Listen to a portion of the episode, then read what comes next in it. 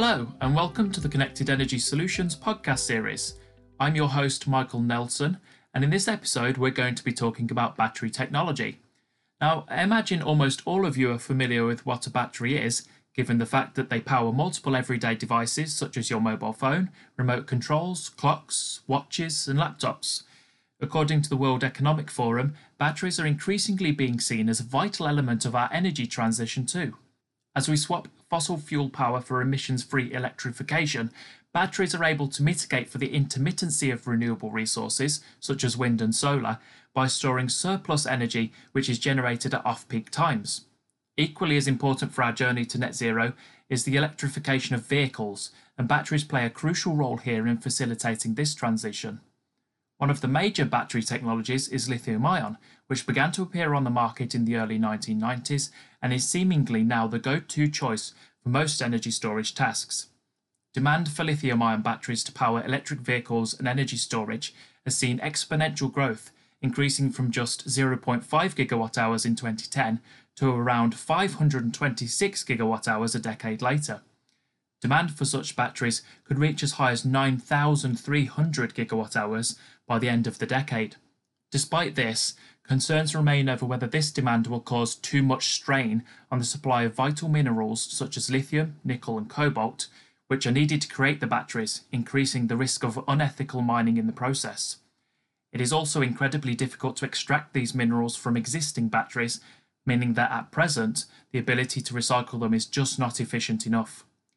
Many people, therefore, argue that lead acid batteries are still the most efficient and scalable energy storage solution we have and are expected to play their role in the energy transition for a long time to come.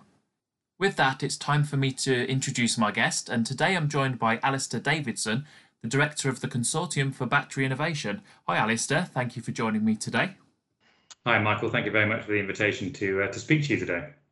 I started this episode talking about lithium ion batteries because they're the hot topic right now, if you like, in terms of our energy transition journey.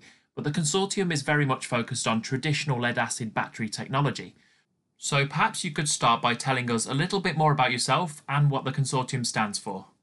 Of course. So my name is Alistair Davidson. I'm Director of the Consortium for Battery Innovation, or CBI. CBI is a global research consortium. Uh, we fund work looking to improve lead battery performance for all applications. And as I said, our membership is global. We our membership represents the entire supply chain associated with lead batteries. So we have miners, uh, component suppliers, battery manufacturers, we have universities, and increasingly end users who are getting involved in our work, such as car companies and utility and renewable energy storage companies. We currently have over 110 members and partners. we have a, a large number in North America and Europe, but we are seeing an increasing number of members getting involved in our work in areas such as India, China, Japan, uh, South America, and Australia. So there's a lot of interest in, uh, in lead battery work. So the major focus of CBI is funding uh, research into lead batteries, but we also do a lot of work uh, promoting the technology. Uh, in some quarters, you've already mentioned, perhaps lead batteries are seen as a more te uh, traditional technology, uh, but there's a lot of exciting work going on developing lead batteries, using them in new innovative applications. So a lot of our work is actually highlighting that lead batteries have improved significantly uh, in the last 10 or 20 years and exciting work uh, that's undergoing and really showing that lead batteries are crucial uh, to energy storage in the future and helping governments around the world meet electrification and decarbonisation goals. Now, as you just mentioned, lead acid batteries are far from a new technology. Could you briefly explain their history as well as some of the essential use cases they have at present? Of course. So, lead, lead batteries have been used for I think almost 150 years. And the main application is automotive. And in the past, lead batteries have been used to start the engine of typical vehicles. Uh, that has changed as the as vehicles have, have, been changing. Now you see a lot more uh, hybrids on the roads, more electric vehicles, and in fact, even today, virtually all vehicles will utilize a lead battery. So your conventional vehicle will still have a lead battery to start the engine and power the electronics. And then in start, stop, and micro hybrid applications, lead batteries will start the engine, but also they facilitate something called regenerative braking when, when the, the car stops uh, in traffic. um, and you, the engine gets switched off and then switched on again when you start. That saves a lot of CO2. The battery can also store energy that's generated when the car brakes, which also delivers increased CO2 savings. So lead batteries, advanced lead batteries, are used in those applications. And then when you go up to uh, electric vehicles, uh, virtually all electric vehicle will have a lead battery in addition to a propulsion battery that will typically be a lithium ion. And the lead battery is used in uh, an emergency or safety function. So if the lithium ion battery were to fail, the lead battery takes over and powers safety features uh, such as steering, braking, so the car can pull over safely. So that's a, a, key application for lead batteries at the moment. The other applications that lead batteries are used in are as backup, for example, for data centers, hospitals, and UPS. That's a, a big market for lead batteries. And also what we refer to as motive power. For example, forklift trucks, golf carts, and anything small that's uh, powered by a battery tends to be powered by a lead battery. For example, 90% of forklift trucks uh, have a have a lead battery uh, in them. The uh, the other area that we're seeing an increasing use of lead battery is in utility and renewable energy storage. You hear a lot about lithium ion in this sector, but we are seeing an increasing use of, uh, of lead batteries in these applications. And what we and the, and the final application that we see in, in areas such as India, China, uh, we're seeing an increased use of lead batteries in what we refer to as micromobility, so things like e-bikes, e-rickshaws, etc. So they're they're a very good application for lead batteries. And we know that lithium ion batteries are the main competitor for lead acid batteries. Are there any sectors which are retiring lead acid batteries in favour of other types, such as lithium? So I wouldn't say retiring. You see that in some areas, uh, lithium is taking a bigger portion of the market, perhaps. For automotive, um, we don't see really any penetration from lithium ion, certainly less than, than 1%. And that's because in automotive, it's, it's sort of an example of, of batteries playing to their strengths. So in automotive, you have a what we refer to as a 12 volt battery, that starts the car or um, is saves the regenerative braking that I mentioned. And that's where lead batteries has great, really great strength because they can provide a, a, lot of power very quickly, which is what's needed to start the engine. And uh, there's been significant advancements where they're shown to be very good at storing the energy. Whereas lithium ion are much better at providing energy density, for example, powering the vehicle. So they're used in a, in a higher voltage application. So in automotive, there's not a great deal of competition because lithium ion are much better in the propulsion battery, and lead batteries are, are superior for the in the 12 volt applications.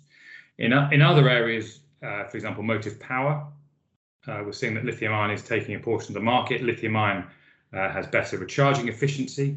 Uh, and so in, traditionally now in, in, warehouses, you want to use uh, forklift trucks 24 hours. Um, so lithium ion is, is taking some of that, that portion. Uh, but we're actually seeing that lead batteries are improving their their recharging efficiency, and, and that's uh, that's a benefit. Still, lead batteries is still the dominant technology, taking up the majority of that market. Uh, and one of the other things is that forklift trucks they need weight. So if you do switch to a lithium ion, you still need to add a counterweight that typically is a big hunk of lead. So it's a benefit of lead, which is a, a heavier technology, to be used in in that application. Um, in industrial applications, I think that's playing it's playing to the strengths. Lithium is is lighter; they take up less space. So when space is a, a particularly important, then uh, then lithium ion is strong in those applications. But lead batteries are still in in industrial; they're still a dominant technology. Uh, and and are still a key player. Um, in terms of the overall rechargeable battery market, lead batteries still represent over 60% of the market. So people talk about seeing you know, a decline in, in lead batteries, but they are still the major technology uh, at the moment.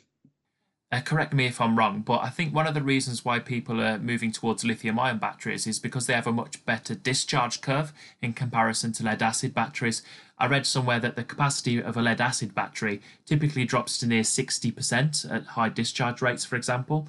Are there any other factors which may be causing people to look towards alternatives to lead acid as a solution to the energy storage needs of the future? Well, so we, we set specific goals and targets to improve uh, lead batteries to make sure they can deliver on end user targets. And I think the, the areas that lead batteries need to improve in most um, are for, for automotive is what we refer to as dynamic charge acceptance. That's the ability of a battery to store energy from braking. That's important. And I think for other applications like industrial energy storage, motive power, for the lead battery, the key thing is extending the life cycle and the cycle life, uh, which has a knock on effect of lowering the total cost of ownership. In most of these applications, cost really is in the dri- is the driver, uh, and showing that uh, we have a, a, low cost over the lifetime is, is really important for the battery. I think that is that's one of the key things uh, for for all of the applications, to be honest. Obviously, to facilitate the energy transition, we're going to need a huge amount of battery storage. Given that need to mitigate for renewable energy intermittency, for electric vehicles, etc., why should people reconsider lead acid batteries for energy storage? Yeah, so I think for, for energy storage, although it's a, it's a reasonably small market at the moment, I think all the forecasters would agree that this market is going to grow substantially in the future, really driven by the need to meet uh, electrification and decarbonisation goals, the ambitious goals set by governments around the world. And batteries will be key to this, uh, and that will put a huge demand on batteries. And, and, and our position is that demand will be so big it can't be met by one technology alone, and you'll need a range of technologies. It's important that we have as many technologies as possible to throw at this solution. And one of the, the key things is because of the, the demand will be so big, scale will be very important. So lithium ion will be a key player. Um, and they can scale up, but they can't. They won't be able to scale up to to meet the demand. And the only other technology that's available on a mass market scale and that can meet all the technical requirements is lead batteries. So if we're able to, uh, you know, if, if, if, people want to meet those targets, they need to utilize lead batteries. And I think one of the things I heard a presentation the other day from from all the lithium ion gigawatt factories around the world. Certainly, I think it's somewhere between 80 and 90 percent of, of, of those batteries that are manufactured are being used for electric vehicles for propulsion. Which means that if you're going to, if you, you they don't have the capacity to deliver batteries for energy storage, so you need to consider other applications. And I think that provides a real opportunity for lead batteries, and that's why we're seeing uh, an increased uptake in uh, in lead batteries uh, in these applications. And as I said, if we can, particularly if we can improve our cycle life and total cost of ownership, I think lead batteries have got a really exciting future in this market in the future. And before we started our recording, you mentioned that CBI are technology agnostic and that you can envision a future where lead acid batteries and lithium ion work in collaboration with one another. Could you explain a little bit more about that? Yeah, of course. So CBI, we are we are lead focused, but we believe there's a role for for all technologies. Um, the the demand for batteries in all applications is going to be key, and you need to batteries need to play to their strengths. So you need to use batteries that are best in, in each application. So for automotive, for example, electric vehicles, lithium ion clearly the best technology for propulsion applications. Lead batteries the best application for the auxiliary battery. So we see that as a as a dual technology system using both lead and lithium.